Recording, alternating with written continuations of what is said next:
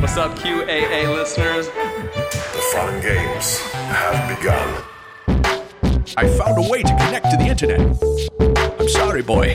Boy. Boy.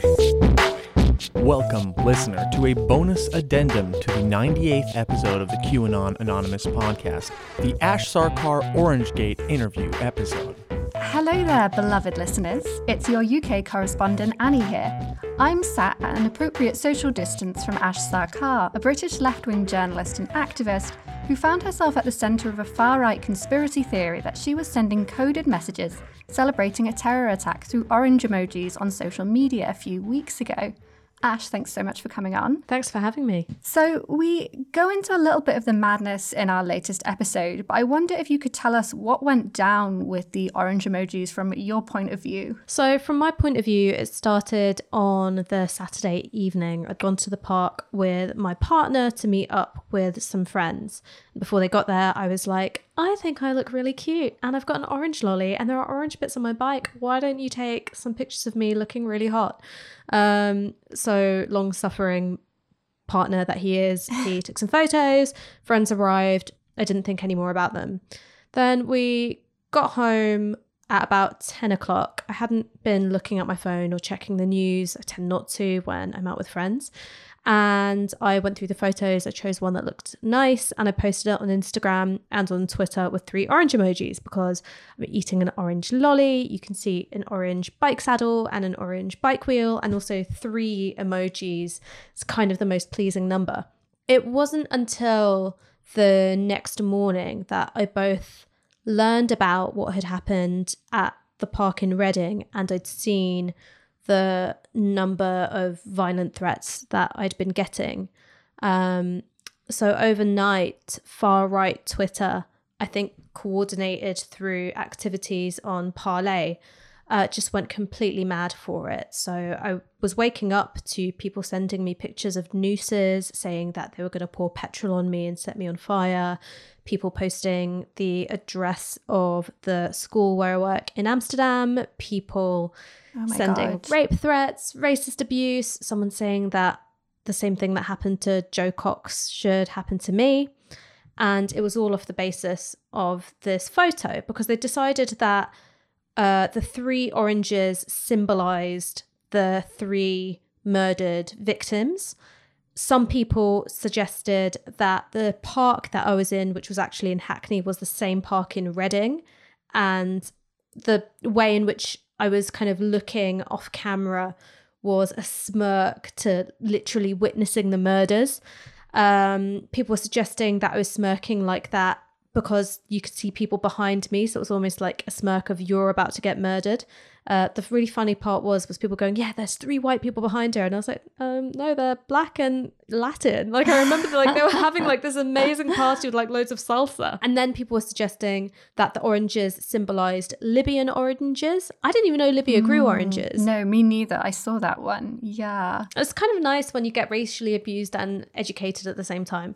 Um, so they were suggesting it symbolized Libyan oranges, which would have symbolized my affinity with the attacker. And then there was this other thing of oranges being a well known symbol of death, because in the Godfather movies, when there are deaths, in particular Vito Corleone, you can see oranges in the shots.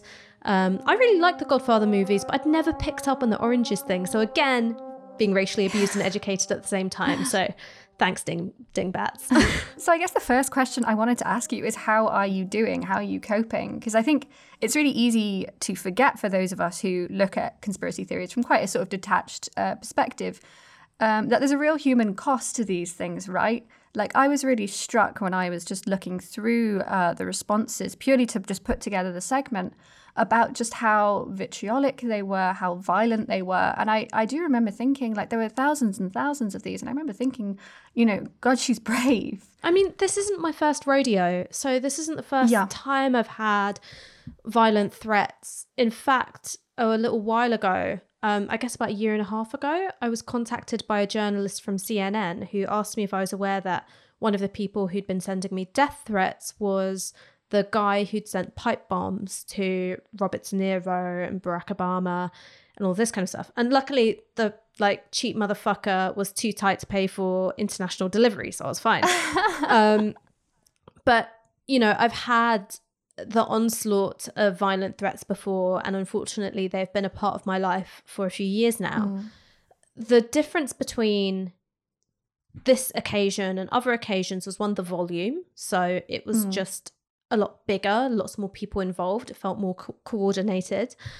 And also, that it was just so unhinged that there was this whole mm. narrative and story that had been uh concocted in order to you know it's people making up a story just to make themselves murderously angry mm. and i think because of that it's actually hard to feel upset because you feel upset when you question yourself and you go i could have done this differently or maybe i really got this thing wrong but when it's something that's so unhinged, it's hard to feel upset. You do feel more tense and stressed and frightened about going outside. Mm. So, obviously, my relationships to public space and my safety changes because of stuff like this.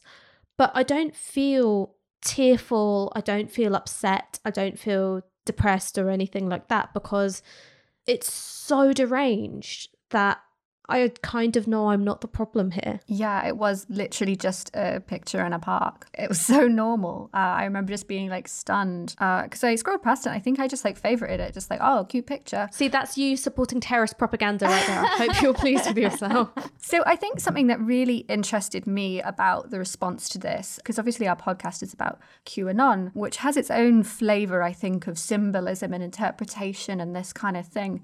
Um, and so I was particularly interested about the discussion about the symbols and this belief that you personally are sending hidden or coded messages through completely innocuous or innocuous seeming, from their point of view, social media posts.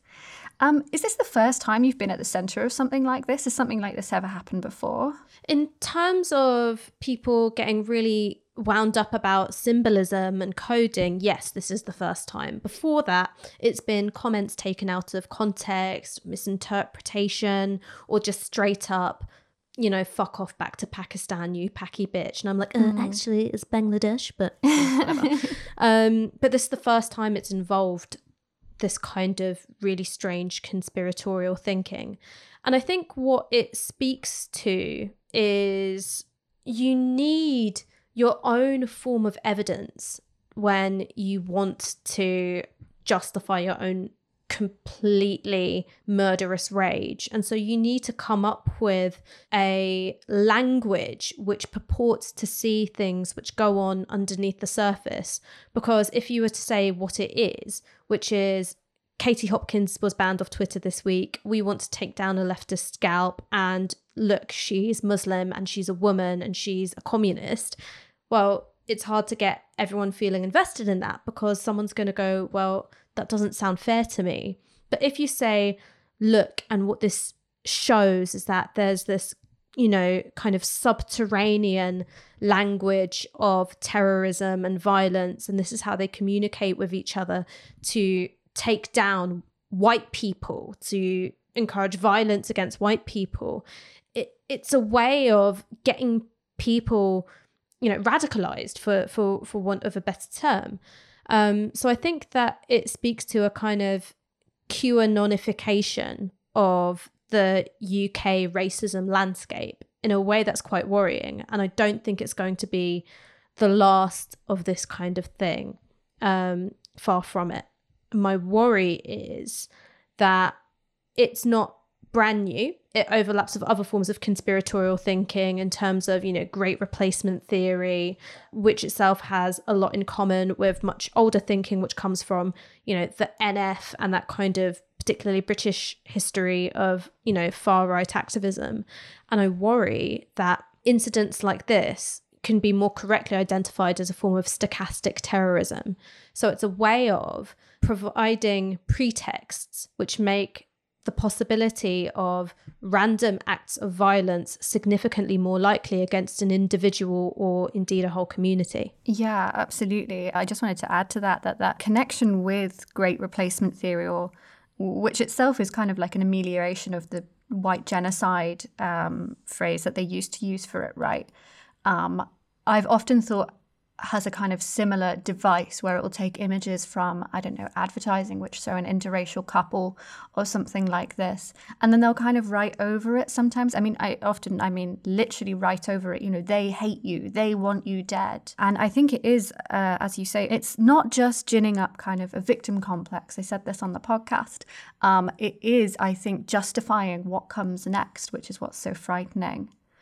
Um, and on that on that note, I guess I wanted to ask you uh, for my final question: What are some trends that you see in British far right politics um, lately in a kind of post Brexit, post 2019 election? Um, really, one of the main trends is nurturing a sense of white grievance. And this isn't anything that's new. Enoch Powell did it with his Rivers of Blood speech. You know, I see in 15, 20 years' time, the black man will have the whip hand over the white man.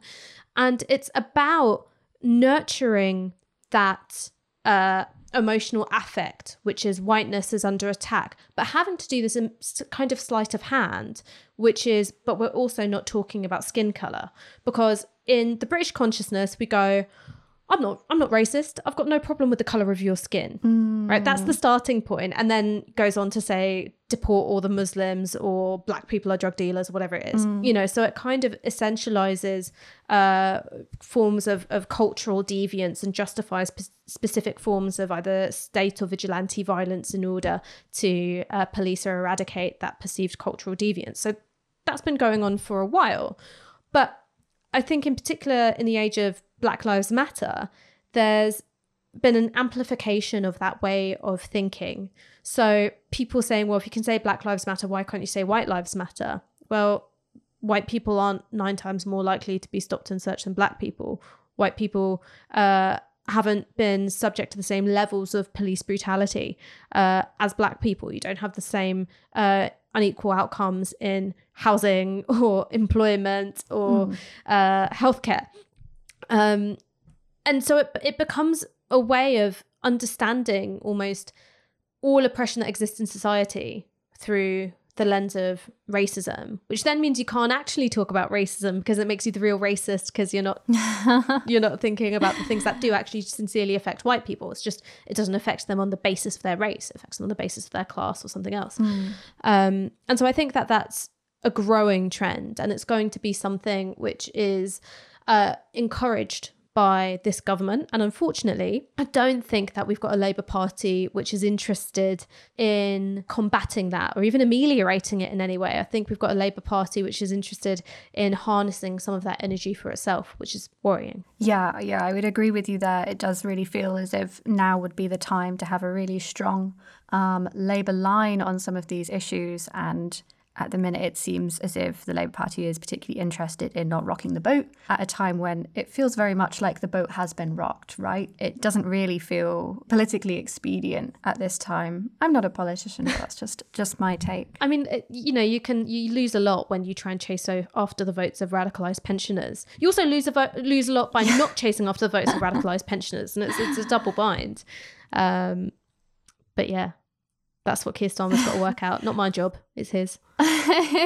Thank you so much for coming on the show. This has been really great. And as I say, it was so nice to hear from the perspective of somebody who um, is in the center of a Pizzagate style conspiracy theory, um, except possibly even more deranged. Yeah, I mean, I really hope that you never have to talk to anyone who's at the center of one ever again. But uh, unfortunately, I doubt that will be the case. But yeah, I think if if there's one last thing that I want to say, it's been the support that I've gotten, even from really unusual quarters, has been really lovely. And it's also a way of staying sane when you're at the center of something completely deranged. It's when you've got people who can reinforce what you already know, which is like this is completely batshit. Um, so yeah, just uh, last thing I want to say is that I really appreciate everyone who took the time to say something nice or say something supportive or report an account. Um, it made a world of difference to me. Go and be nice to Ash Sarkar on Twitter. No, no, no. I've had enough niceness. I've had enough niceness. Go be nice to somebody else. Anyone but me. Are shower oranges the key to happiness? Spreading like a wildfire in an orange grove, the trend of the life changing shower orange is upon us. We are in the age of the shower orange. I didn't know it until I was told. Yeah, it is exactly what it sounds like. It is eating a cold orange in a hot shower. And this may sound uh, inane to you, it may sound like something you don't want to try, but it is changing people's lives, and it may or may not have changed our lives.